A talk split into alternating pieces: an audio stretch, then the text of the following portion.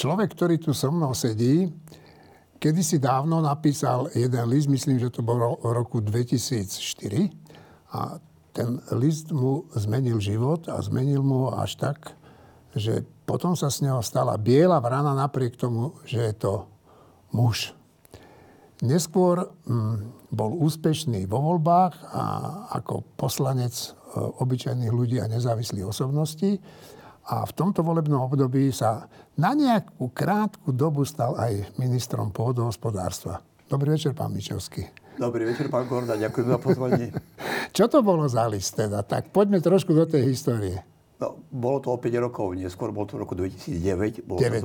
to 24. júna Aha. na Jana, ale to bola náhoda, to nebola voľba. Bolo to ráno o 6.37, myslím.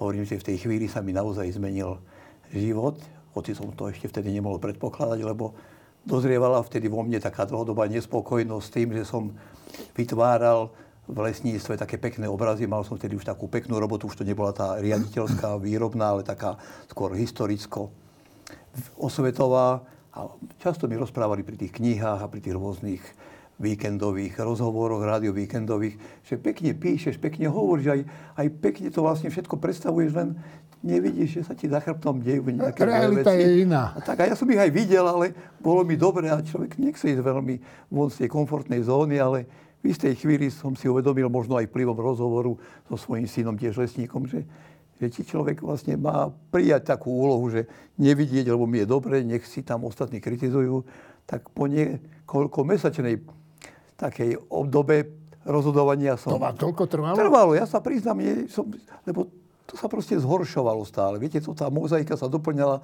za každým nejaký nepekný kamienok, tak potom som ten list napísal, bol to list, ktorý bol chápaný ako moja osobná revolta so žiadnymi veľkými cieľami.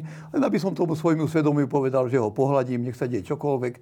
Mal som celé svoje pracovisko zbalené do nejakého kľúčika, že reku, viem, že už večer nebudem zamestnancom a bolo to tak? podniku Lesy Slovenskej republiky. Bol som zbalený, lebo tak ako takýto list môžu akceptovať? Tak bol to list síce slušný a väčšinou mám snahu byť slušný, ale bol, bol otvorený a nepríjemný pre vtedajšieho koľko, koľko trvalo, než vás vyhodili? No to 24. júna odišiel som nevyhodený, lebo poviazovali všetkých, ktorí sa ku mne pridali. Ale ja som bol taký nedotknutelný, lebo predsa som bol istým symbolom. Tak som potom dal otvorenú výpoveď a som tedy napísal, že teda v podniku, ktorý si neváži otvorenosť, už ďalej nevidím svoje miesto. Mm. Takže začala vtedy taká moja anabáza. S tým, že som odišiel z podniku preč a dostal som už miesto také nadožitie. Môj priateľ, sa priznám, a spolužiak lesnícky, bol vtedy primátorom v Košiciach, Ferok Napík. Povedal, nechceš prísť na odbor kultúry, takého človeka by sme potrebovali. Kultúru ste robili vy, lesák? No tak, ale a veru, tie Košiča, Košice si na to možno aj pamätajú, lebo jedna pani grafička mi povedala krásnu vetu, prepáčte, bude to trocha smrdeť, ale po dvoch rokoch, keď som odchádzal, mi hovorí pán Mičovský, veď vy ste to za dva roky urobili viac ako niektorí za celý život. Chodník Cia Slávy, Rozhanovské boisko. Dvakrát som zopakoval na 700 výročie rekonstrukciu bitky pri Rozhanovciach. To tam som bol na jednom. No, tak tam na tej lúke ešte. Áno, áno. Si ako pamätám, že to bola naozaj veľká vec. Vyšlo za každým okolo 15 tisíc divákov. A niektorí kožičania aj kritizovali, že pán Mičovský, vy sa tu zjavili niekde, my Košičania to vieme a vy nám budete robiť ako nejakú rekonštrukciu, však to treba urobiť nejaký prieskum, kde to bolo aha, a tak. Ale prepáčte, mali ste na to 700 rokov. Ja chcem ľuďom ukázať, ako to bolo. Vtedy dožíval v nemocnici pán profesor Halaga. Toho som ešte navštívil, doslova v posledných týždňoch jeho života. Mal už po 90 počítač ešte stále pri posteli nemocničnej a ten mi povedal, dobre ste našli to miesto, kľudne tú rekonstrukciu robte tam. Prišlo z niekoľkých krajín asi 27 skupín bojových historických umení ľudí. Tak a bola to krásna vec. Vy ste boli ešte pomaly väčší showman ako, uh, ako Schuster. Ten Nie, tam... showman som nebol. Mňa mrzelo, že najväčšia stredoveká bitka na území Slovenska, ktorá umožnila Kožičanom sa mestskými pánmi, lebo Košice boli teda bezvýznamná možno vtedy osada, ale vďaka tomu, že sa Košičania pridali ku kráľovi Robertovi a pomohli mu stratenú bitku rozhodnúť jeho prospech, tak vlastne Karol Robert bol potom vďačný Košičanom a hviezda Košic začala stúpať. No ale to sme sa rozhovorili. Ja, dobre. V tých Košiciach to bolo fajn, mal som tam veľa krásnych vecí. Spomeniem ešte jednu. Pred magistrátom... A ste povedali, že už poďme ďalej. Ale pred tým magistrátom bola socha Lenina. A ten postaviť sa mostal od 89. Tak ja som tam tedy vymyslel s jedným pánom umelcom, bože, mal by som si meno spomenúť, urobili sme tam na tom postavci taký symbol, ako symbolický stred mesta Košice. Bol tam taký veľký kamenný pilón, z jedného kameňomu taký prirodzený šesťhran a ocelové okno, ktoré evokovalo gotiku danú aj dom. A je to tam doteraz? Je to tam, áno. Takže ano. ja po tých Košiciach, keď idem, tak niekedy si hovorím, bože, môžem sa oprieť o nieko- očami o niekoľko vecí, ktoré ma naozaj potešili. Dobre, no tak vy ste teda napísali e, list e, svojmu šéfovi v, e, v štátnych lesoch, ak sa nemýlim. Áno. Tak potom prešla nejaká doba, boli ste v politike a stali ste sa ministrom pôdohospodárstva. No ale tam to tiež neskončilo slávne moc. Neskončilo. Úprimne povedané, bola to nádherná úloha. Ja som ju prijal naozaj tak, ako som sa vždy aj hlásil, že som v službe, ako službu. Priznám sa, že nemal som veľmi predstavu, do čoho idem. Zase určite je to možno chyba nielen moja, že u nás politici nie sú nejak pripravovaní dlhodobo na to. Bola to pre mňa skôr výzva, ako to zvládnuť. Ale musím zdôrazniť, ľudia, ktorí prišli ku mne. A boli to ľudia, ktorí neprišli ku mne, oni prišli vlastne k tomu Oľanu ako vo viere, že konečne je tu politické zoskupenie, ktoré dlhé roky slubovalo, že bude tu niečo raz iné, že konečne sa dá ukázať kultúrne správanie krajiny. A naozaj tí ľudia, nebudem ich menovať, lebo si to ani nespomnem v rýchlosti. A už väčšina tam není. Skoro všetci tam nie sú, čo je teda chyba, a to bol aj hej, problém, ktorý som naozaj tiež ťažko znášal a riešil som ako riešil, však sa k tomu asi dostaneme. A ja na tých ľudí spomínam ozaj s láskou doslova. Ľudia, ktorí boli eticky v poriadku, mali dobrú históriu osobnú, v minulosti nie jeden z nich aj stál na tých barikádach na správnej strane. A boli to ľudia, ktorí rozumeli svojej práci, tak aj keď to bolo ťažké zamestnanie, ale tešil som sa vždy na ministerstvo do práce, lebo s tými ľuďmi, aj keď sme trávili ten čas ozaj od rána do neskorej noci a porady s ľuďmi, ktorými som to nestihol, sme robívali v nedelu, to už bolo také choré trocha, ale tá snaha bola veľká, ja neviem, že sa dostavili výsledky. Ale nejaké áno. Ale nejaké áno a hlavne to, čo treba urobiť v tom rezorte, čo sme nedokončili, to je naozaj rozbehnutý proces. My musíme zmeniť zásadne našu krajinu aj nie len lesnícku, tomu by som ako tak rozumel tej lesníckej časti, ale práve aj tú polnospodárskú, ktorá bola pre mňa veľkou výzvou, lebo tá naša krajina je naozaj po tejto stránke veľmi zanedbaná. No, uh, vy ste tu spomínali, ne, to slovo neviem, asi už si nepamätám presne, ako ste to povedali, niečo, že morálnych ľudí.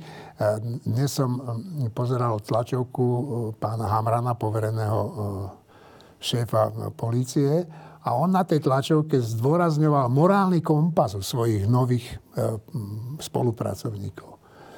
No, e, vy ste kvôli morálnemu kompasu vlastne odišli z toho ministerstva.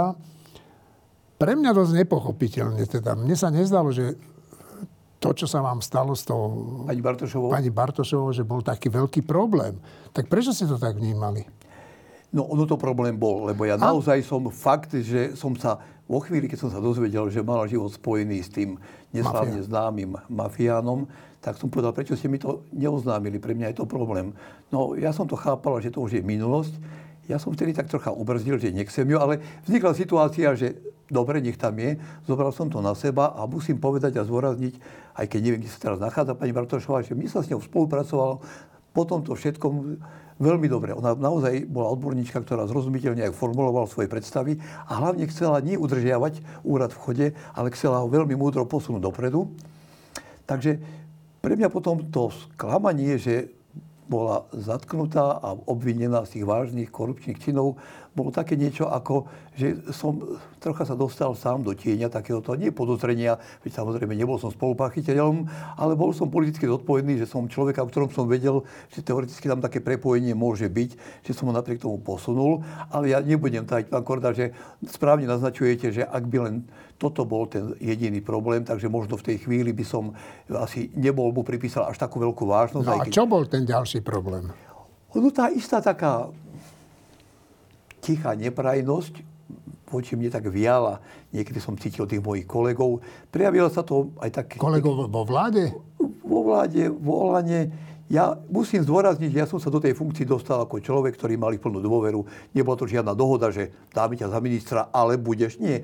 Naozaj treba povedať, že Igor, keď mi to ponúkol, ani vo chvíli ponuky, ani nikdy potom žiadne požiadavky neboli. Tá sloboda konania, možno, neviem, ako to mali minulí ministri, ale myslím, že nikto nedosiahol takú vôľu robiť to, čo považujete za dobré, ako som mal ja. Takže tu by som nebol v žiadnom prípade sa stiažovať, ale predsa len v istých chvíľach, ako keby som cítil takú nejaký dôvod, možno aj objektívny neprajnosť.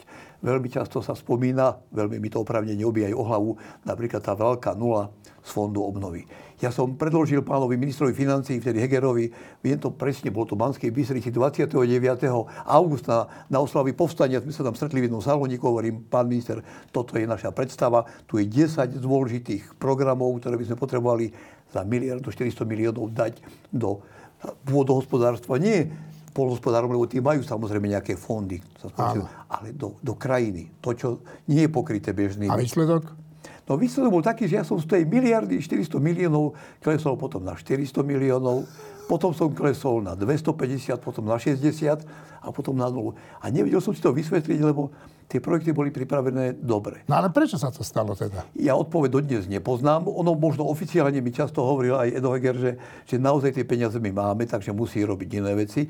Uznávajme, že teda zdravotníctvo, doprava, školstvo, ozaj, že to... Celoplošné testovanie to, ja by som to tam nedal, ale rozhodne som to cítil ako nespravodlivosť, lebo napríklad už len tá myšlienka, keď sme klesli na tých 250 miliónov, tak sme chceli s Martinom Feckom, štátnym tajomníkom, ktorý ozaj má pre pôdu veľké pochopenie, že začneme robiť konečne aspoň tie pozemkové úpravy tak, ako sa majú robiť. To znamená nielen to scelovanie, komasácie, aby sa proste tá rozdrobenosť nejak likvidovala, ale konečne aj komplexná pozemková úprava, aby sa do toho vložili aj tie krajinné prvky. Oni to nazývajú spoločné zariadenia. Hmm. Tie vetrolamy, remízy, zasakovacie pásy, jazierka a všetko možné, aby tá krajina bola jednak odolná voči erózii, aby bola odolná voči klimatickým zmenám, aby bola ľudná. Jasne, nemusíme až to Vieme, o čom tá jedna, ale jednoducho to sa tiež nestalo. Takže tá nula, mne to často pán Macho spomínal, no stalo sa to dokonca až tak by som povedal. Takže keď si už do Dvičovského kopnú, tak začneme tou nulou. Áno, ja som to aj volal, kedy uznal a som dokonca aj povedal, že ak by som sa teda dostal do situácie, že z fondu obnovy nevybavím nič, tak som to myslím u pána Bielika vyhlásil, že potom nezaslúžim si sedieť na kresle ministra, čo sa by tiež často pripomínalo. Možno by kolegovia povedali, že to si ani tak nemusel, ale ja naozaj som neveril, že by to skončilo v tej nule. Takže to bol možno jeden taký motiv. Ale poviem druhý, veľmi dôležitý, že pre Fond rozvoja vidieka, ktorý živí polnospodárov aj tými priamými platbami, aj tými projektovými platbami. Bola doteraz zaužívaná, alebo teda minulým programovacím obdobím bola schválená čiastka 26,7% spolufinancovanie zo štátneho rozpočtu. A my sme teraz pripravovali nové pervečko a potreboval som dať tam oveľa viacej peňazí, aby sme dokázali polnospodárov uspokojiť, hlavne tých malých. A tam som pýtal tých 45 a na jednej koaličnej rade, keď už sme to potrebovali vedieť, lebo neviete nastaviť ten systém, keď, ne, keď neviete, koľko vám dá štát, ako môžete sazby na jednotlivé projekty. Stovky ľudí pracovali na tom, to bola veľká úloha na 7 rokov to nastaviť. Tak ma veľmi zabolala veta, ktorú som vtedy dostal od Igora, že keď to bolo... Igora Matoviča. Áno, keď to bolo predmetom rokovania, tak mi povedal vetu, ktorá ma zabolela. Hovorí, vieš čo, ja ti dám aj 50%, ale mi musíš najprv dokázať, že to nebude rozkradnuté. Hmm. A viete, ako dokazujte, že to nebude rozkladnuté, keď celý život máte, alebo ten pracovný život spojený s tým, že sa snažíte ukázať slušnosť, mm-hmm. že sa vám nikdy nič neprilopilo ani v minulosti, ani v tých nízkych funkciách, ani v tej ministerskej na prsty, ani, ani, ani to nechcete nikomu dovoliť, tak je to také potom nepríjemné. A to boli také možno motívy, ktoré ako keby naznačovali, že, že, že už vás majú človek, dosť. lebo prišiel pán Vlčan do funkcie, a ja, čo som sa snažil celé mesiace o to spolufinancovanie, neviem, či tam bol mesiac ešte nebol, keď už mal schválené spolufinancovanie. Nie je síce 45, ako sme my chceli, ale nejaký 36%. No, však k Vlčanovi sa uh, dostaneme. Uh, to by bol teda tvo, váš odchod z toho ministerstva. Však veľa ľudí sa potešilo, že tam nie ste. Veľa ľudí bolo sklamaných, veľa uh, ľudí bolo z toho smutných, však poznám tie prípady ľudí. Lenže prišlo ďalšie rozhodnutie. A to rozhodnutie vlastne je o tom, že ste nejakým spôsobom sa odstrihli od uh, Olana. Prečo? bol to dlhý proces, musím priznať. Nikdy ma nenapadlo, lebo ja som bol vďačný za ponuku. Keď v 2012 som dostal ponuku vstúpiť do politiky, alebo dať teda šancu, že budem kandidovať, tak veď boli to vtedy ľudia aj z tejto budovy. Bol pri, za mňou vtedy pán Rýb, nie vy, ale pán Rýb aj s pánom Mojžišom. No, no. Vtedy, a oni ma oslovili a hovorí mi do telefónu ešte pán Mojžiš, pán Mičovský, mám jednu vec pre vás, asi odmietnete, ale musím vám ju povedať. Čo mi také, to, to vy ste tak hovorím, som trocha aj zakoktal, to vy ste ten pán Mojžiš, čo má tie senzačné relácie, uvedia technika, čo tak zrozumiteľne hovorí, no to som ja, môžeme prísť za vami do Košíc. Prišli a povedali mi, že, že mali ponuku, že či by som nešiel na kandidátku. Fakt je to šok, lebo ma to nenapadlo ani jedno miliontinou myslenia, že by som ja niekedy mal kandidát do parlamentu. Ale povedali, rozmyslíte si to a zajtra sa o tom porozprávame. A ja som prišiel na svoju izbičku do Kostalian, kde som býval na lesnej správe, v kancelárii, tam mi dali taký kvartírik. Ja si hovorím, čo ja budem vlastne rozmýšľať? Veď ja, čo som sem už prišiel na dožitie, po tom všetkom dianí, než na zelená, ja mám vlastne šancu dopovedať ten protikorupčný boj na takej úžasnej úrovni, tak som mi na druhý deň prekvapil možno aj pána Hríba, aj pána Mojžiša.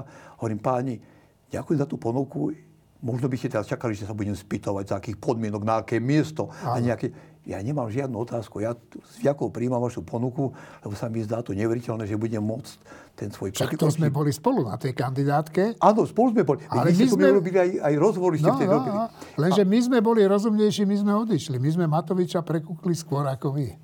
No, ja by som to nespájal s Igorom, lebo možno máme na to rozdielný pohľad, ale určite musím povedať, že pre mňa vtedy tá ponuka bola veľmi nechcem povedať, že pre mňa osobne, ale pre ten môj príbeh veľmi dôležitá, mm. tak som to vnímal celé roky a nikdy mi nenapadlo byť takým akože nevďačným, že by už by, lebo niektorí odišli potom tu i tam a ja som bol veľmi rád, že som medzi nimi aj ľudský.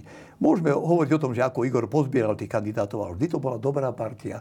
Tí ľudia naozaj boli, ne, možno nepolitici, neboli možno hej, takí skvostní v niektorých veciach ako o, už oťukaní politici, ale ľudský som sa tam vždy cítil dobre a preto aj tá ponuka ísť robiť toho ministra bola, bola no veľmi... No dobre, ale nakoniec ste sa rozhodli odísť. Prečo teda? Čo, no, čo to bolo? No, už teraz Zolana hovorím, lebo už ministerstvo sme vyriešili.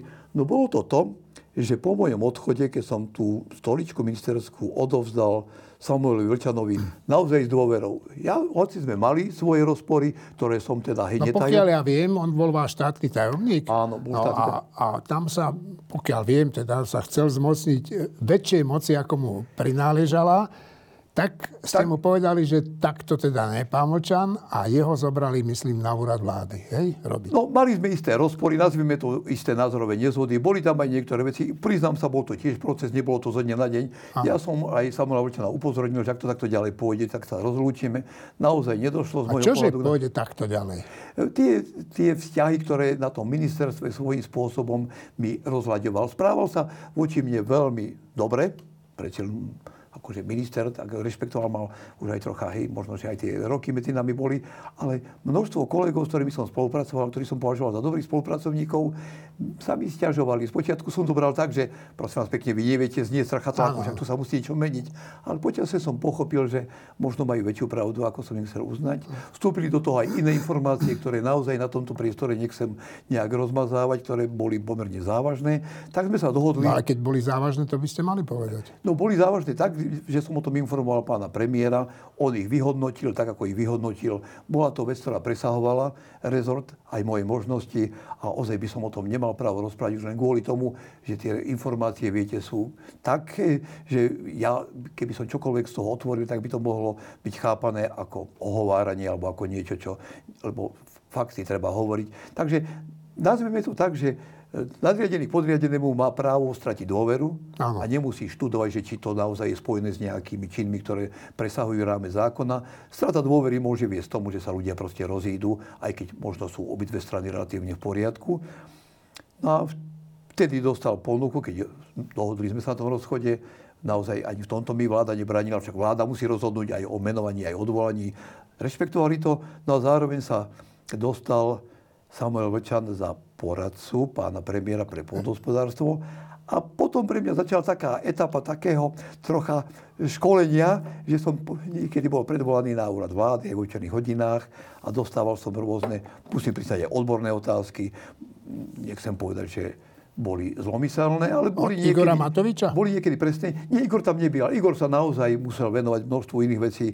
Nebolo to skôr ako taký kolektív Laniacký, kde e, aj samo býval ako e, účastný toho a niekedy naozaj som musel pri všetkom, pri všetkej úste povedať, že tie otázky boli založené aj na takej zlomyselnosti, že to nebola pravda. A to si myslíte, že to od neho pramenilo? Ja myslím, že áno, on, on je veľmi šikovný človek, naštudoval si nejaké veci a povedal, tu, tu, tu si taký termín nestihol, tu ste to robili niečo zlé a nevravím, že sme nerobili aj chyby, ale určite sme nepochybili, takže by som teda musel teraz povedať, Pane Bože, spôsobili sme nejaké veci. Takže tá akási atmosféra, možno to aj ľudia vnímali, hej, že ten odchod bol taký, ako bol, tak sa tak začala ako zahusťovať.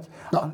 Dá sa povedať, že sa pracovalo na tom, aby ste museli odísť? To by, som, nepo, to by som nepovedal. Lebo povedzme si úprimne, však premiér a jeho ľudia majú právo ministra si kedykoľvek zavolať, no, vyspovedať ho, povedať, pán minister, to by som tak... Len proste niekedy to cítite, že či je to kolegiálne, alebo či je to už také, že tak trocha... Aha. Ale možno, možno som ja prisitlivelý, možno to bolo úplne v poriadku, lebo tvrdiť, že som nemal byť prečo zavolaný na úrad vlády medzi kolegov, ktorých zaujímalo, ako podelíme peniaze, aké sú no, tam... No ale moci. sám hovoríte, že to bolo divné. No tak ja som to tak cítil, že, že občas, no ale ono napokon však aj to vyústilo do nejakých takých diskusí, ktoré mali určite potom aj nejaký význam pre nápravu. Potrebujete kritikovať, no tak to robí inakšie. Lebo naozaj ten, ten obrovský stroj, to nie sú tie atomová elektráreň, to ministerstvo. Tam všetko to vedieť, všetky tie rúrky smerujú. Jasné, jasné, to je ťažké ministerstvo. No dobre, a, tak a, keď ste teda si povedali, že už ministrom nebudete, tak a, to ste šípili, že to bude Vlčan, ktorý sa tam... Nešípil. A myslím si, že to asi možno v tej chvíli asi vedel málo kto, lebo naozaj medzi môjim podaním demisie, aj keď bola tam, to, bol to intermeso s tým pokusom, ktorý som naozaj nemal urobiť, e, trvalo to nejaké tri týždňa. Vím, že sa hľadalo, že v klube sa rokovalo, že kto by to mal byť, že keby to bolo také naisto, že... No a kto navrhol toho Vlčana? Ne, neviem, naozaj neviem. Ja som sa nezúčastňoval tých rokovaní, nebol som tedy členom poslaneckého klubu, tak to neviem, ale určite tá jeho voľba, keď padla, verte tomu, keď to možno sa môže zdať, že vtedy som sa ho zbavil, ako, hej, alebo sa dohodli na tom odchode a teraz ja som mu to odovzdal. Ja som zvyknutý poslúchať autority a keď je to s niečom spojené, že bol, bol rozhodnuté, že má tú dôveru, ja som povedal samo, aj keď sme si nerozumeli. Všetko tak, ako tu som mal, ti zanechávam. Ja som jediný papier, jediný šano nezobral z mojej kancelária. Naozaj som mal tam veľa materiálov, ktoré boli citlivé. Všetko som odozdal, aj som to povedal pred ľuďmi. Nie sú tu dôležité osobné pocity odchádzajúceho a prichádzajúce. Dôležité, aby toto fungovalo. No. A verím, že to bude v poriadku. Takže ja v tej chvíli som možno s istou úľavou, že je to, bola to ťažká práca, veril, že odozdávam to ministerstvo do tých najlepších rúk, aké teda v tej chvíli boli možné. A viera? A problém bol v tom, teraz ako nechcem spochybniť vozaj odbornosť, lebo viete, aj keď ani ja som nebol polnospodár, ani samovolčan nie polnospodár, ale jeho schopnosť pracovať s materiálmi a pohodiť... No dobre, ale teraz som, teraz som čítal uh, taký rozhovor s ním v denníku N a tam teda vás vykreslil ako úplného nímanta. Tak už vlastne nechajme na ňo, aby čo povedal. Ja rozhodne ešte by som zdôraznil, že ako ma on vykresluje, je jeho právo, ja budem odpovedať na konkrétne veci, ale vykreslovať ako Nímanda, to by Vari ako na to nemal nejaký dôvod.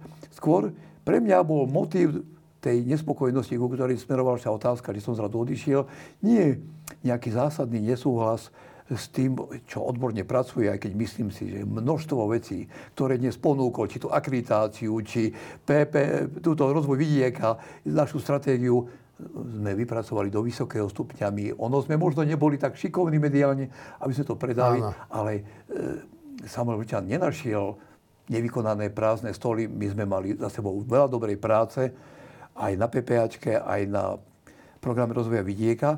Mňa zamrzelo niečo veľmi také, čo je spojené s mojim životom, lebo ja vlastne od toho spomínam 24.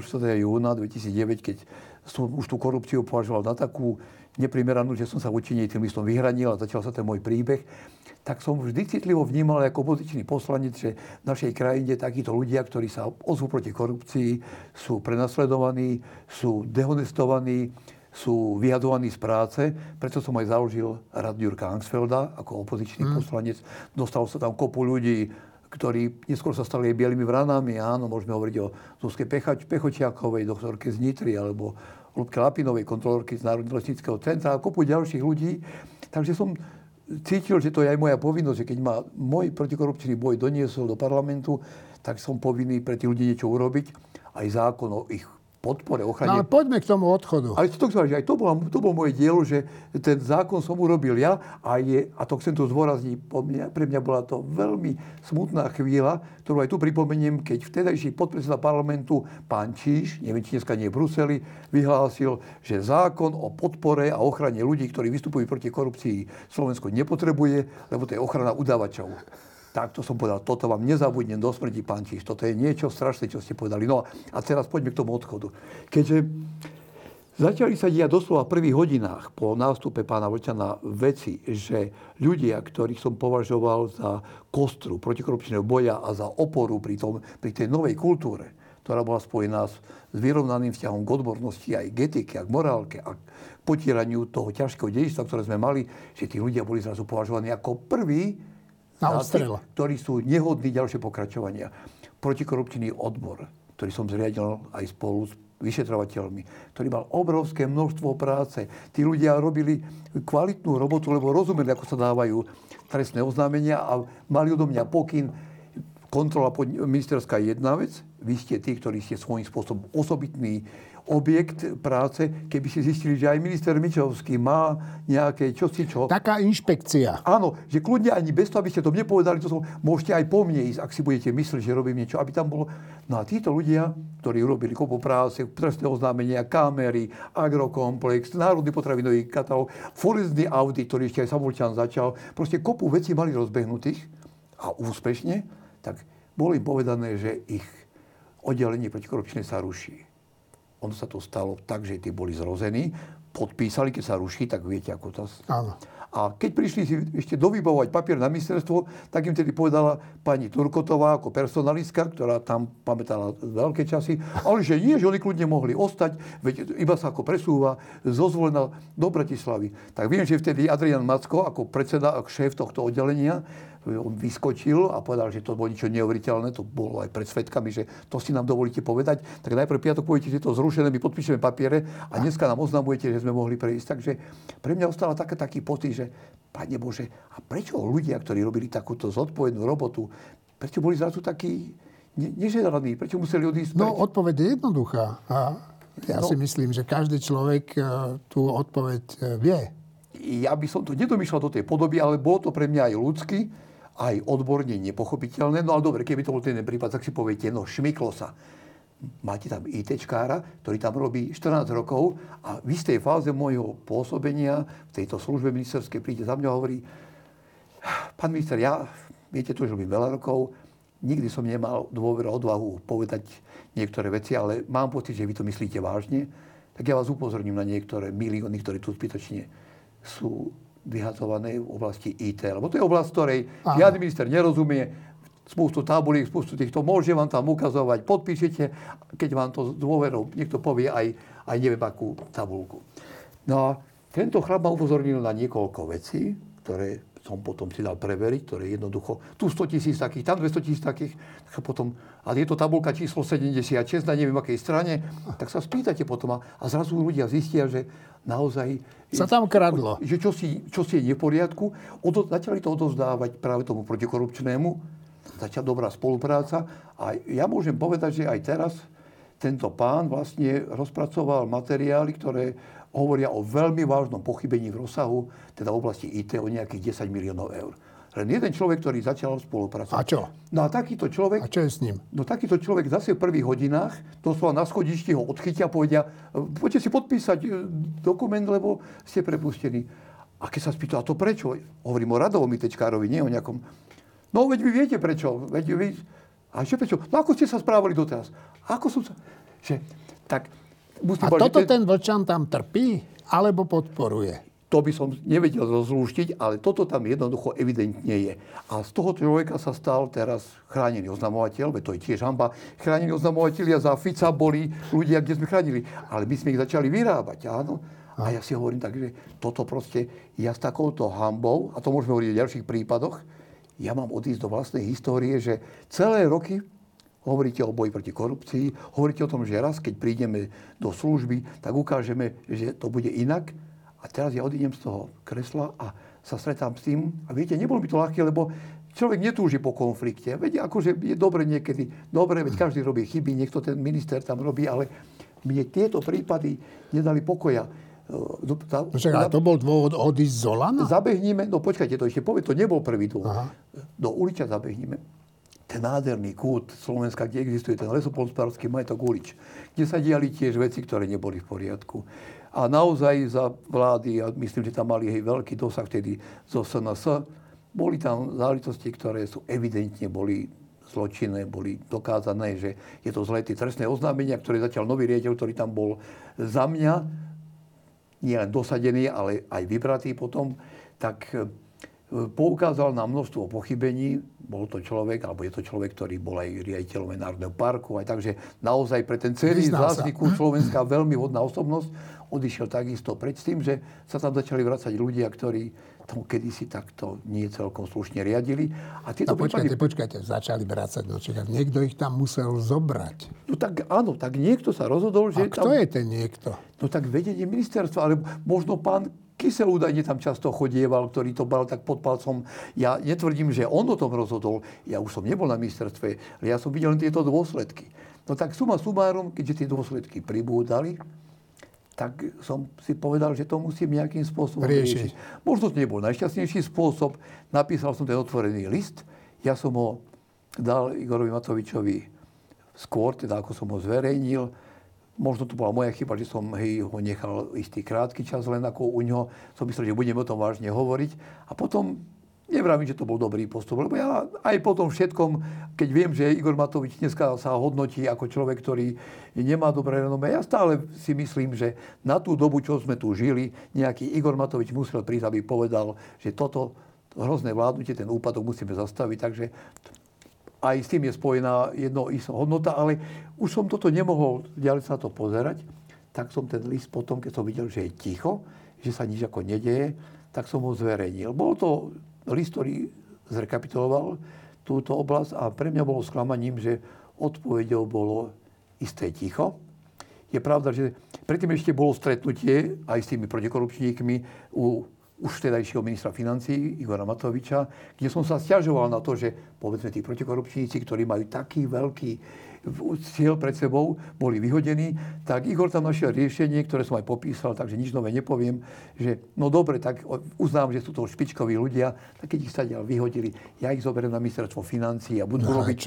A budú robiť, budú robiť tam, lebo ono to ľudsky bolo v poriadku, lebo slušných ľudí zamestnal v oblasti, ktorej rozumejú. No ale neslušných, ktorí ich vyhodili, nechal tam. Len otázka je, áno, že dôsledok sme vyriešili, no ale tá príčina, že uznám, že ste dobrí, ale už tam nemôžete byť, lebo vás tam na to ministerstvo nechcú. Pán minister vás nechce, alebo pán štátny tajomník vás nechce, alebo personálne vás nechce. Tak to bolo pre mňa také, ako že títo chlapi boli aj radi, že, že sa zamestnali, veď áno, prečo nie, len ja som nebol rád, že to ministerstvo, kde sme zaviedli tento dozor, tak to nich prišlo. Takže aj toto bolo v tom liste. To bol tiež... Ja, veď ja som ho čítal. No, ale to nič sa nedialo, odpovedou bolo ticho, aj keď uznávam, že na klube som požiadal, aby tento list bol predsa len prejednaný. Ja vám reku, všetko otvorene poviem, však ja mám voči vám dôveru, aby ste vedeli, ako to vzniklo, čo bolo vo mne. Dobre, prerokujeme A klub, to. klub čo na to? Prerokujeme to v septembri, to v auguste, koncom augusta, teda myslím 24. augusta, bolo ticho. Ešte Peter Kremský si vážim, tak to je rozumný, veľmi rozumný kolega. Hovorí, to je také vážne, že to neodkladajme ani na ten september, poďme na to hneď teraz. Ja, ja. Neurobilo sa nič. Napísal som ďalší list, už taký interný, už taký, že aby sme si nedopisovali verejne, kde som zdôvodnil ešte raz svoje argumenty a poprosil, aby sme o tom rozprávali, že to považujem za nezlučiteľné s tým prameňom, skadiaľ Olano vytrisklo proti korupčinu, že proste my takéto niečo nemôžeme pripustiť, lebo je to zahambujúce. Aj a? na túto vec bola odpovedou ticho. No počkajte, ale to ticho niekto musí spôsobiť. Není možné, aby, ja neviem, koľko má Olano poslancov, koľko ich má? 53, bolo no, 50. No. no v tejto chvíli, aj keď som ešte de jure, no. asi neviem, neurobil ten krok, ale no. 50 už de, de no, facto. Tak aby 50 ľudí e, mlčalo bez nejakého odporúčania mlčať. Ale to zase by som takto nepovedal, pán Korda. A... Ono, ono zase ľudia tam debatujú veľmi otvorene o všetkom možnom. Tie no, kluby bývajú dynamické. Nehovorím o tom vo vnútri klubu, ale navonok, ako sa to ukázalo. No ja, mne išlo o debatu vo vnútri a tá nevznikla.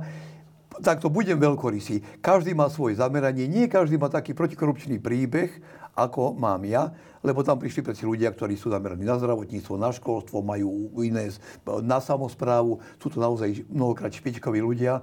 Takže ja aj keď chápem, že Olano vzniklo ako protikorupčné, ale za tie roky sa dostalo teraz do zodpovednosti za krajinu a musí sa venovať aj iným veciam, aj keď tú protikorupciu Dobre, no a čo za... bola tá posledná kvapka? Posledná kvapka bol, boli ešte dve kvapky. Tá predposledná bola, že na sneme, ktorý bol v novembri, Olano, lebo ja som bol členom Olano, nie len členom klubu, som vystúpil opäť možno úplne ako prvý a myslím, že to bol jediný kritický vstup, kde som opäť pripomenul, že toto chcem riešiť. A zase ticho. Do, tretie, do tretice bolo ticho. No nie, Igor mi odpovedal, že, že preci to riešil s tými, s tými chlapcami a to nešlo o tých chlapcov. No. Už ani opomínam aj to, že v istej chvíli pred pár sto tisíc divákmi televízie Markíza mi bola prisúdená, bol prisúdený istý stupeň mentálnej retardácie, že proste sa k tomu vyjadrujem. Hej. Ja som, nebral som to citlivo, hovorím, nejde o mňa, keď sa ma novinári spýtali, ide o to, že chcem, aby, aby sme boli slušní voči statočným ľuďom. No a pred Vianocami vznikla situácia, ktorá je vlastne aktuálna aj v týchto hodinách, že v lesoch Slovenskej republiky, ktoré sú mojim materským podnikom, ja stále sa považujem za lesníka, ktorý na chvíľočku sa stal politikom, sa začali pod vedením pána Tibora Kesegiho, nominanta pána Vlčana, diať veci, ktoré sú naprosto, naprosto, naprosto nezlučiteľné s etikou a morálkou. Ten podnik už také niečo v minulosti zažil vtedy som vlastne to tiež kriticky musel vyhodnotiť. A zase pre mňa obrovské sklamanie, že za vlády Oľano sa v mojom materskom podniku zase ako keby deja vu zjavovali veci, keď si človek povie, no ako títo ľudia, ktorí zlyhali odborne, morálne, ktorí majú dokázateľne za sebou naozaj činy, ktoré nie sú v žiadnom prípade poriadku. Nechcem hovoriť, že trestné, ale vážne pochybenia doka- doka- trestné. dokázané. A zrazu tí sa dvíhajú hore, tí sa dostávajú na funkcie a tí ľudia, ktorí pripravovali transformáciu, lebo to je proces transformácie teraz pre ten podnik veľmi dôležitý, ktorí prežívajú, tí sú vyhazovaní, dokonca sú tam prípady, že ani len sa pre bývalého riaditeľa, ktorý sa podiel na tej transformácii, robil kopu dobrej roboty, nenájde pomôcť ani miesto lesníka, odchod úplne preč.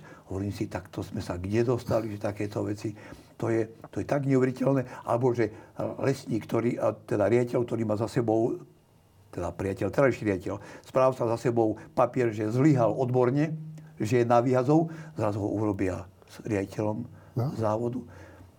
Že tam sa zjavujú také mená, ako e, bývalý minister pán Žiga, ktorý mal ten, tú firmu Tapel a jeho, taký by som povedal, Áno. dvorný dodávateľ, alebo tá partia. Je, že ako, ako keby ste si teraz uvedomili, že sa vracajú ľudia, voči ktorým sme vystupovali, že... Nespra... No, ale ono nie je, že ako keby oni sa tam vracajú. Sa vracajú, áno. No. A to hovorím teraz o lesoch. Hovorím iné veci, lebo mňa to teda veľmi mrzí a chcem to otvorene pomenovať. Tento pán Keseky podpíše zmluvu na revír. Tie revíry boli za Mečiara katastrofou a opäť pre Kvietikovcov on, oni mu doplatia nejaké peniaze, akože dlžné, a on z toho robí záver. Ani mu nedoplatia, len slúbia. Že... A on im za to dá na ďalších 10 rokov 11. za, za zľavnenú cenu zase ten revír. A tak si hovorím, tak si kvietikovci dokedy budú... Hej, a ešte, ešte aj klame, keď sa ho náš spolupracovník eh, Magdoško spýtal na tej tlačovej konferencii, teda, že, že prečo nedal šancu aj iným, povedal, že nikto iný sa na to ani nepýtal a my sme mali, však sme o tom písali, v rukách dôkazy maily, že e, tí ľudia z, tej, z toho polovného združenia Horn e, ho žiadali o stretnutie. A on proste klame do očí. Tak e, jak je možné, že tam takýto človek je? Však to není nejaký podsem, to je proste riaditeľ obrovského podniku. No on si asi neuvedomuje ani, kde prišiel, však on tie lesnícke skúsenosti nemá mať skadial. On neviem, ako vláda aj e, stromy, ale No keď sa poraníte, si... tak by vám možno vedel povedať, lebo študoval na, na tej vysokej škole. Na tej vysokej škole. No, dosť na tom, že sa mu prišiel, ako mediálne dobre sa dá kritizovať otázka toho poľovania. Áno, porušil tam predpisy, nemal na to právo, naozaj to nebolo v poriadku, lebo nemal právo nie, ani zamestnanie, ani žiadne jubileum nemal, ani termín nedodržal pre ten personálny ostrel. Ale by som povedal, že no keby len toto bolo, tak nech mu je odpustené. A čo je tam ešte? No napríklad otázka pre mňa veľmi dôležitá, prírode blízkeho hospodárenia. To je súčasť vládneho programu, to je moje osobné, a nie len našťastie moje, ale mnohých rozumných lesníkov presvedčenie, že toto je cesta k stabilnej, dobrej lesníckej krajine, pre boj proti klimatickým zmenám a pre boj proti suchu a povodniam a proti erózii. A, a, ja ešte ako minister som vydal pokyn, že teda má tam byť hej, niekoľko desiatok tisíc hektárov so začatím prebudovy tak, na takýto typ. To je ozaj veľká úloha na celé roky. A oni to znížia, že to je zbytočne veľa. A keď, ja som aj osobne navštívil ako pán riaditeľ, toto ako nie je v poriadku. Viete, my sa nebudeme ponáhľať dopredu, lebo raz to Brusel bude oceňovať a my by sme potom mali veľký náskok, my sme na to nedostali peniaze. Čo? Pán riaditeľ, toto nebude celkom tak, lebo že, ako, že až takí by sme boli dobrí v očiach Bruselu, že sme to takto zvládli a že my vlastne, že by sme ako nedostali na to peniaze. No je to určite také sklamanie číslo jedna, to prírodí blízke hospodárenie pre mňa, lebo naozaj to by malo byť chápané ako tá najdôležitejšia lesnická úloha a tí ľudia, ktorí boli v tých vedúcich funkciách, tak to tak aj chápali a bojím sa tých, ktorí prichádzajú, to chápu inak. To chápu inak. Nech že všetci, lebo viete, človek je nespravodlivý, že hodí všetky do jedného Určite sú tam aj dneska aj tých riaditeľských pozíciách ľudia, aj by som mohol menovať, o ktorých si mysleli, sú slušní. Nemenujte, lebo ich vyhodia. Áno, ale, ale, ale tá atmosféra, on síce pán generálny riaditeľ zíšiel platy, to bol dobrý ťah, hej, to, viete, to je dobrý, no tak za tie peniaze, čo zarobili predchodcovia, priznám sa aj vďaka obrovskému nárastu cien dreva. Ten podnik je v takej ekonomickej teraz kondícii, že naozaj je to možno nebývalé. No ale tie peniaze sú aj výsledkom toho, že ľudia, ktorí tam boli za tých predchádzajúcich riaditeľov, vniesli do obchodnej politiky úplne nové motívy. Podporujeme domácich, podporujeme spracovateľov dreva, podporujeme aj tých menších, nielen tie veľké firmy. Ale pán Keseky, teraz som čítal, že podporuje aj tých, čo neplatia, čo majú dlžoby voči štátu veľké, predáva im e, drahé drevo. Tak to ako vnímate? No, vnímam to tak, že toto je absolútne vylúčené, aby sa robili takéto obchody, ktoré... No ale robia sa.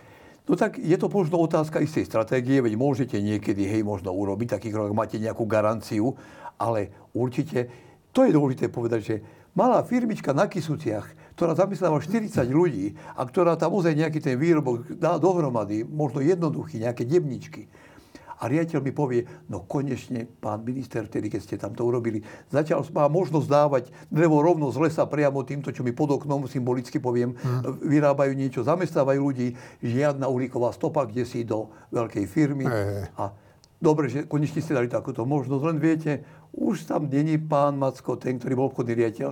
Už je tam nový obchodný riaditeľ, ktorý si tam dal... A už to nefunguje. A už treba to drevo zase ťahať cez celú republiku do veľkej firmy, ktorá neplatí možno, alebo ktorá si dovolí sortimenty zameniť. Dobre, a prečo to robia? Dostávajú úplatky? No, veľké, no, o úplatkách by som si nedovolil hovoriť. Tie veľké firmy si nájdú, tak ako vždy veľký, spôsoby, o ktorých sa môžeme domnievať, že nie sú celkom košer, že vedia využiť svoje svoju ekonomickú silu, mm. ktorou je možno spojená aj nejaká politická sila. Ja sa obávam, že sú tu niektoré subjekty na Slovensku, ktoré vyhrávajú všetky voľby. A, a im je v zásade jedno, lebo mm. vedia si vždy presadiť svoje. Veď klobúk dole, veď tí silní sú dôležití ako v polnospodárstve, často mi hovorili, že tých veľkých dehonestujem. Áno, niekedy som bol možno veľmi nediplomatický tých vyjadrenia, že chcem tých malých podporiť, ale človek chápe, že tí veľkí sú dôležití. Ale tak je to teda, že nesmieme dovoliť tej rozpínavosti prekročiť istý rámec mm. na okor tej pestrosti. Či sa to týka lesa, či polospodárstva. No, vy keď ste boli minister, tak ste mali určite aj šéfku služobného úradu, hej? Generálnu. No. Bola tam no, a, žena. A teraz, e, teraz je tam tiež žena, a neviem, či ste to čítali a e, táto žena v nejakej záhadnej spolupráci s lesmi Slovenskej republiky vybavila svojmu synovi bývanie za, myslím, 120 eur mesačne, alebo 140, teraz neviem. No, však e, dobre. Keby toto vaša vtedajšia šéfka služobného úradu urobila, pracovala by tam dnes? Viete, moji kolegovia vedeli, že keby sa zjavil nejaký náznak takého niečo, že mám niekoho, koho by som chcel niekde dať, alebo nie že na bývanie, aj do práce, že a možno, priznám sa, nebudem menovať, možno je taký pokus voči by sa aj dal hovorím. Nikto neuverí, že to je košer. Proste my, my musíme vlastne potrestať svojich blízkych za to, že aj keby možno na to bol aj nejaký objektívny nárok, tak nesmú sa tí ľudia dostať tam. Tak určite takéto niečo by sa nestalo. Pán Gorda, ja si dovolím vstúpiť, keď hovoríme o tom najvyššom úradníkovi ministerstva, ktorý je ten generálny tajomník služobného úradu, tak pani Novzovská je tam teraz, ale ja považujem za potrebné využiť takúto vsúku a povedať, že veľmi často kritizovaná moja nominantka, pani Vladimíra Fabriciusová, niekdajšia riediteľka z biosferickej rezervácie Polana, a teraz je tam opäť, ktorá ozaj sa na svetovej scéne zaskvela so svojou prácou, schopnou teda komunikácie dobrej a vedieť spájať ľudí, vytvorila na ministerstve stopu, o ktorej si myslím, že tam bude dlho ešte ju cítiť. No. Lebo bola to proste osobnosť a často sa mi spomínalo, že no ale ona má aj nejakú osobnú minulosť, kedy si mala osobný život spojený s nejakým podnikateľom, nebudem ho menovať. Tak to chcem povedať, že, že tí ľudia boli ozaj dobrí. Aj ona patrila medzi tých, ktorí pracovali odborne. A však o nej sa nebavíme. A, dobre, a ja sa nebavíme. A toto tu, čo ste povedali, ja som o tom prípade počul, no samozrejme, že to nie je v poriadku, lebo pani Novzovská mala povedať, viete čo, aj keby to hneď možno bolo možné, nedáme ho tam, kto uverí, že som si ani no, na to nedupla. Čo pani Novzovská, čo mala povedať, je jedna vec. A druhá vec je, čo, čo by mal povedať teraz pán Vlčan?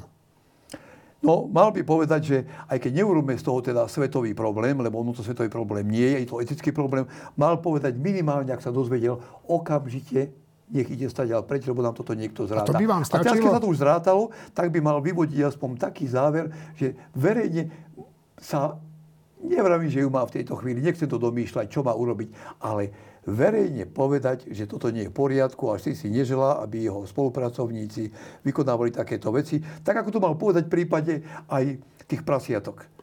No a k tomu, sa, k tomu by som sa rád dostal, že tak ako ten pán Kysel, ktorý dostal tú zázračnú dotáciu e, za prasa, ktoré zrejme malo doslova zlatú žilu, lebo tá dotácia bola taká vysoká, že cena toho prasaťa nemohla byť taká vysoká ako 4-4,5 tisíc eur. No, tak, e, tak však to není jediný prípad. Tam, pokiaľ ja viem, ešte dostalo, e, dostalo nejaké, nejaké družstvo dotáciu na ochranu pred tým morom ošípaných a ošípané tam neboli. No tak, dobre. Ale tento človek, pán Kysel, vyhlásil, minulý týždeň myslím, teda, že on už nebude znášať ten mediálny tlak a že teda odstupuje. No. A ja som sa ale dnes dozvedel, že pán Kysel, ktorému sa za vynikajúcu prácu poďakoval súčasný minister, je tým štátnym tajomníkom stále. Išiel som aj na stránku úradu vlády, že či ho vláda odvolala, neodvolala. A, tak čo si máme o tom myslieť? Ani nie o pánovi Kyselovi, lebo však ten sa snaží zachrániť si nejakú kožu, miesto, ja neviem čo. Ale o tom ministrovi, ktorý toto dopustí. No, môžeme si myslieť, že nevykonáva v tejto chvíli svoju funkciu v súlade so svojimi povinnosťami, lebo ja si myslím, že keď teda bolo rozhodnuté, že sa vzdáva tej funkcie, tak minimálne mal byť návrh, ja neviem, možno, že bol, ale ak nebol, tak sa stala chyba, ak sa nemýli, máme dnes. V stredu vláda zasadala, Mal tam dneska byť prerokovaný návrh na jej odvolanie, ktorý by za pár sekúnd bol vybavený a dnes už v tejto chvíli pán Kysel nemá byť štátny tajomník. No a prečo to neurobil? No ak to neurobil, naozaj neviem, ak to neurobil, ak, ak. Tak, tak tu musí byť otázka, že, že prečo si ešte tú istú hambu a ten taký by som povedal aj verejné pretriasanie takýchto nedostatkov, keď to tak nazveme istým nadhľadom, ešte stále udržiavame. Malo to byť urobené okamžite a nie s poďakovaním za e, vynikajúcu prácu, ale s upozornením, že to naozaj nie je v súlade s tým, ako si predstavuje vláda Oľano a minister Vlčan prácu na svojom ministerstve. A verte, že by to boli dobré body. To, to ako keď z detstva, keď učiteľ pri tabuli povedal, že sa pobílil, ja si aj po 10 ročiach pamätám, že to bol teda pán učiteľ. Ak minister povie, chybili sme a toto naozaj sa nemalo stať, ja si myslím, že verejnosť by to ocenila. Toto, toto hraní sa so slovami, ja som to aj napísal v tom rozhovore, ktorý bol publikovaný, ako keď e, pán Fico ako premiér ďakoval pani Jankovskej za statočnú prácu a tak aj toto isté. Proste robíme veci, ktoré nám e, ne, nedávajú dobré body. Veď tu treba myslieť aj na to, že tu je istá zodpovednosť, že ľudia nám nesmierne verili a toto ohromne uberá body. No, dobre, že, že to uberá body, to vám už môže byť jedno v princípe. Aj keď vám to Nie jedno... je mi to jedno. Aj keď vám, ja, ja, nechcem, aby sa Senka vrátil ja viem, ja viem, ale však sa vracia pomaly, ale iste. Ale nemalo by to byť jedno uh, slušnému človekovi, podľa mňa súčasnému premiérovi. A ten mlčí. No, nemôžem hovoriť za pána premiéra, lebo napríklad, keď som urobil ten krok, že som teda zverejnil v pondelok svoj odchod z Holano, tak naozaj mal som rozhovor následne s pánom premiérom, lebo ja som ich informoval iba ráno, takže Áno. musím povedať, že to tiež mohli mi vyčítať, že, že som to ešte mohol skúsiť, aj keď pre mňa už to bol prípad taký, že už som teda mal pocit, že som vystrieľal muníciu. Zavolal mi a veľmi korektne sme sa rozprávali práve o tej situácii v lesoch, ktorá bola tou poslednou no a, a čo on na to hovorí? No, Nemá, nemám asi opravnenie vynášať detaily, ale určite sa zachoval kultúrne, že teda niektoré veci možno pri rozsahu úloh, ktoré má, mu unikli a že ide ich riešiť. Takže ja stále by som možno aj pri tomto rozhovore vyjadril nádej, lebo ide nám o výsledok, že varí pán premiér dosiahne, aby pán Kešeky s tou obrovskou svojou hej, znožkou tých nedostatkov, ktoré vnieslo tejto funkcie, nebol tým generálnym riaditeľom. A... No tak e, neviem, či Kesek je najväčší problém toho. No nie je, ale je takým symbolom pre mňa ako lesníka. Je to zambujúce. Možno je to problém pána Dolčana. Ja keď som sa rozprával s ľuďmi na ministerstve, lebo tak človek má nejaké kontakty, tak mi hovorí aj keď samozrejme povedia mi to tak ako diskrétne, že oni ani nerozumejú, prečo, prečo to tak držia toho riaditeľa jedného, ktorý sa na tom východe stal tým symbolom, aj tento, že, že je to proste nepochopiteľné, lebo viete, keď máte čisté svedomie, tak poviete si, no ak mám tu takýchto ľudí s takýmito problémami, tak nebudem si kaziť renome, ani kaziť dobré meno tejto vláde, vymeňme to, nech je s tým pokoj. No, a Dobre. tí ľudia boli, povíte tam, že proste, čo robíte, to robíte, musia byť Naši ľudia. A pán Kešeky sa tvári a ja to cítim, ja keď som ho navštívil proste, veď je to celkom ako sympatický pán. Myslím, že takýto suverén tam už dávno nebol v tejto budove historických štátnych lesov. A? On si je istý, že všetko je v poriadku. Jeho jelenie, jeho rozhodnutia, jeho riaditeľia. A že proste, čo to tí ľudia vlastne, čím sú nespokojní? On tomu nerozumie. Ja si myslím, že tomu rozumie, že nechce tomu rozumieť. No, a teraz zavolám Patrikovi Magdoškovi, a ten sa vás určite bude chcieť spýtať aj na vážnejšie veci, ktoré trápia farmárov. Patrik, si tam pri telefóne? Áno. Patrik, však netvárme sa, že e, som ťa náhodou zastihol. Ja som ti hovoril, že tu budem sedieť s pánom e, ministrom. Tak, e, tak spýtaj sa ho, čo chceš. No, ja by som sa asi pána ministra opýtal, ako by on, keď bol v pozícii ministra, poriešil teraz asi ten najpalčivejší problém pre rolníkov, ktorý teraz nastal s tým, že boli pozastavené projektové, projektové platby uh, pre ľudí, kde im štát slúbil, že zaviazal sa zmluvou uh, k tomu, že by, by robili nejaký projekt a mali dostať projektové podpory a tie 1200 projektové veci, ktoré sú, platby stoja a nie sú uvoľňované a tí rolníci momentálne teraz idú do kolien. Začali im banky vyvolávať, začali im dávať úvery. Či je štát schopný prevziať zodpovednosť za to, čo sa momentálne deje, že rolníci zase doplatili na, na to, že pán Vlčan momentálne neuvoľňuje tie financie a že zase rolníci prichádzajú, sú tí poslední, ktorí sú bytí a tie peniaze im zase neprichádzajú a začínajú firmy znova krachovať. Či, či toto sme chceli, aby rolníci zase išli do kolen a mali trpieť za nefunkčnosť štátu aj predchádzajúceho vedenia, ale hlavne terajšieho, že či je toto možné, aby sa nenašlo nejaké riešenie preto, aby neskrachovalo 400 uh, fi- veľkých firiem a ďalších 1200 projektov tam stojí, ktoré nemajú vyplatené peniaze. Čo s tým? Ako Dobre. chcete zachrániť rolníkov? Ty zostaň ešte na telefóne, tak pán minister. Bývalý je to veľmi vážna vec, čo hovorí, o čo hovorí pán Magdoško. Najprv si musíme povedať, že to pramení z tej 12-ročnej biedy, keď sa tu dopustila tá obrovská devastácia z hľadiska využívania eurofondov, kvôli čomu som musel nariadiť ako minister tú podmienečnú akreditáciu, ktorá naozaj spôsobila, že sa Brusel začal pozerať veľmi vážne na naše konanie a že vlastne aj to krátenie 25 na tie projektové platby je výsledkom práve toho, tej nedôvery, Lebo my keby sme neboli urobili nič, tak by sme možno dneska boli absolútne bez dotácií, aby povedali, majte si svoju PPAčku, platíte si čo chcete, cez štátny rozpočet, z Bruselu nebude nič. Tých 25% sa teraz kráti, je to pozastavené napriek tomu, že pán minister Vlčan nedávno celkom, tak by som povedal, mediálne veľmi presvedčil. O tom, ako povedal, to vybavil. Že, že všetko je urobené, ako keby ten nešťastný Mičovský to pokazil a ja som teda zachránil, však mu zatlieskali aj v parlamente, že konečne ale Brusel s tým nesúhlasil. Brusel hovorí, no môžete vy schváľovať, čo chcete, my ešte stále sme nepresvedčení, že vaši dobytkári a vaša bieda je v poriadku. Takže naozaj teraz existuje stále ešte to krátenie. Takže, aby som povedal aj prospekt pána Vlčana, on rozmýšľa ekonomicky vlastne správne, že každý projekt, ktorý pustím, tak znamená, že my samozrejme tomu farmárovi to musíme zaplatiť, ale 25% pôjde zo štátneho rozpočtu. Tak on má snahu tie peniaze šetriť, no ale pán Magdoško povedal veľmi otvorene, čo má toto zaujímať farmára, ktorý mal schválený projekt, ktorý všetko má v poriadku a dneska mu hovoríme, že mu to nemôžeme preplatiť. A rob čo chceš, zaplatiť si to musíš z niečo iného, možno banka ti dá peniaze, ale ťa zároveň pekne krásne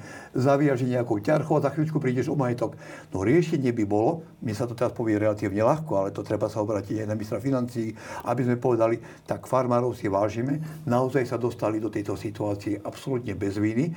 Trpia za prehrešky starých čias, poďme to sanovať zo štátneho rozpočtu a tých 20% na tieto projekty dajme zo štátneho rozpočtu. Nepoznám tú čiastku, ktorú by to predstavovalo. Určite bude veľká a nechcem byť teraz populista, lebo áno, určite, keby som minister financí, tak poviem si teraz, no čo to ten Vyčovský zase...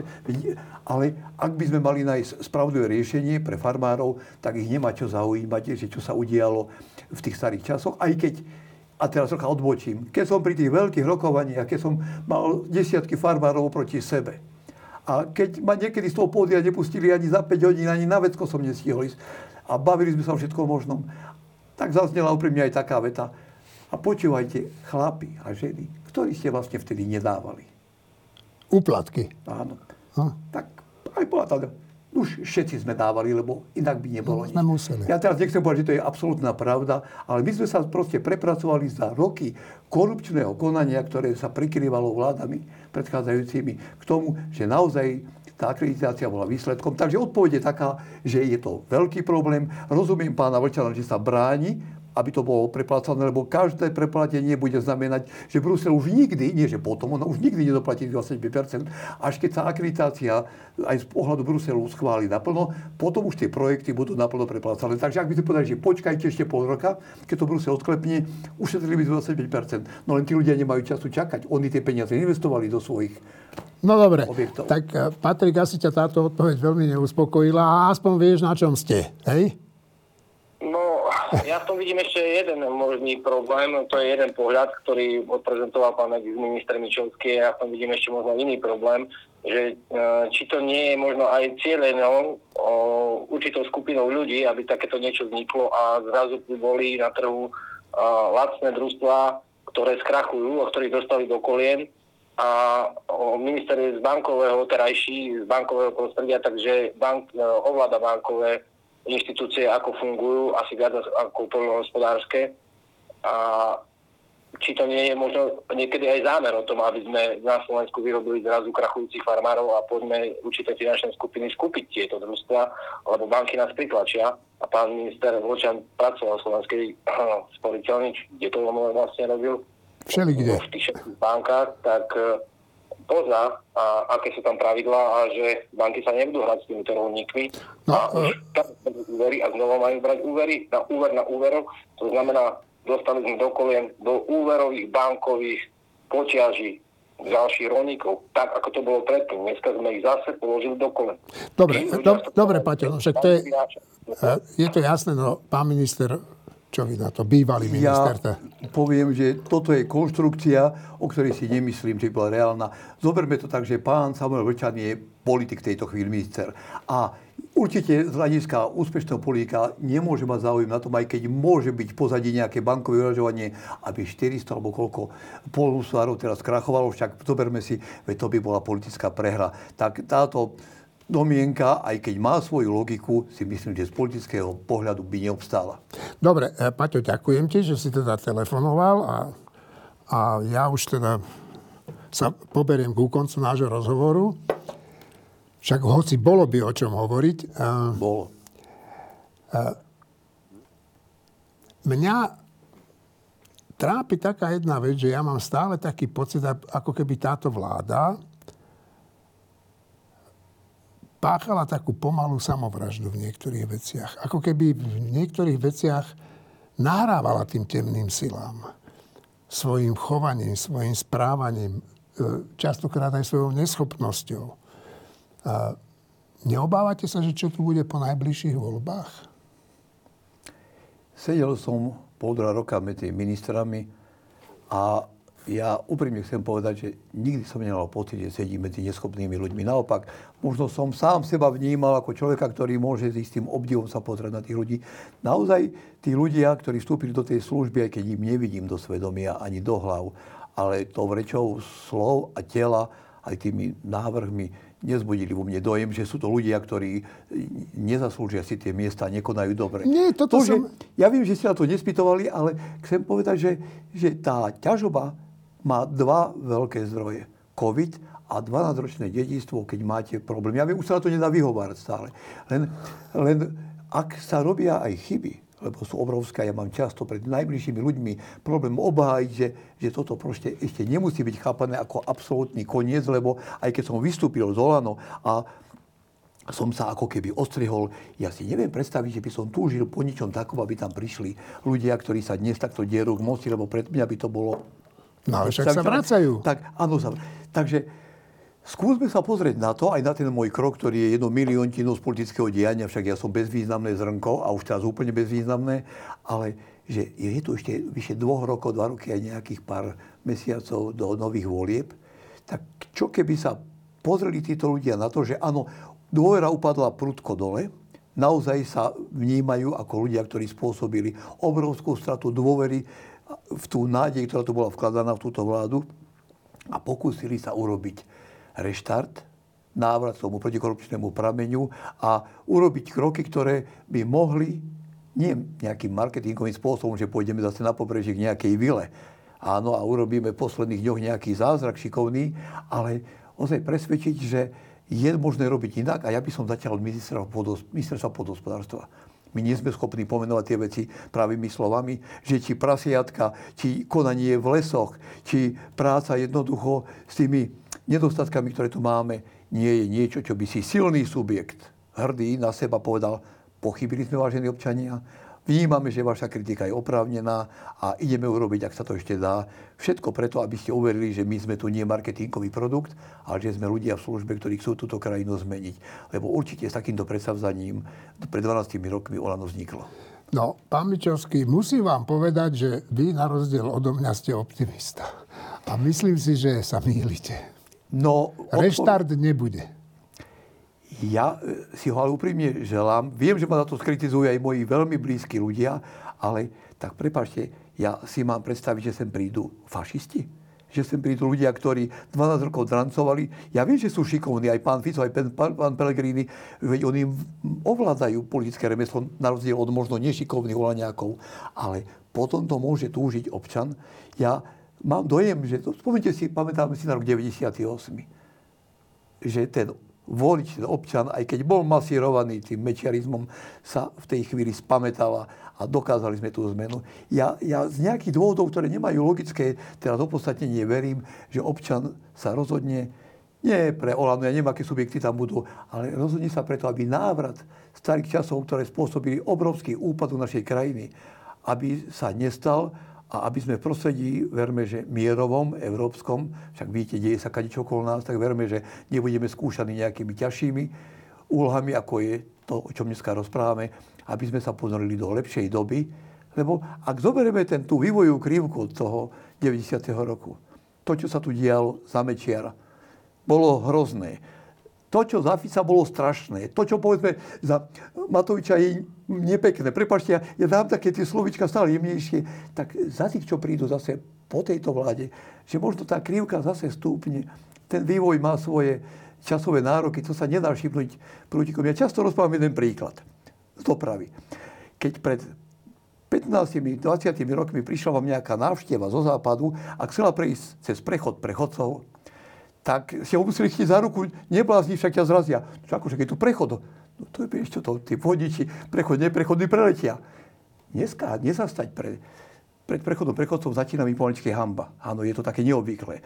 Tak týmto chcem len ukázať, že sme schopní z toho kultúrneho vývoja a že vari dokážeme vnímať, čo má naozaj hodnotu v našich životoch a čo, tá, kult, nie, tá kultivovanosť, že sa bude vrácať. Takže aj tá politická kultúra, o ktorej často hovoríme a často sme neverní, Vary príde s tým, že príde garnitúra politikov, ktorí budú možno ešte lepšie pripravení alebo budú lepšie pripravení a dokážu to remeslo zvládnuť tak, aby, tak ako nebohý pán Lasica raz povedal, že to bude dobrá doba, keď idem voliť a vyjdem unka a prší a tak ani vrátim sa nie nevoliť, lebo viem, že napokon tá krajina pôjde, či už to bude taká, pôjde dopredu, že to no, nebude zápas, že to bude proste no, istá...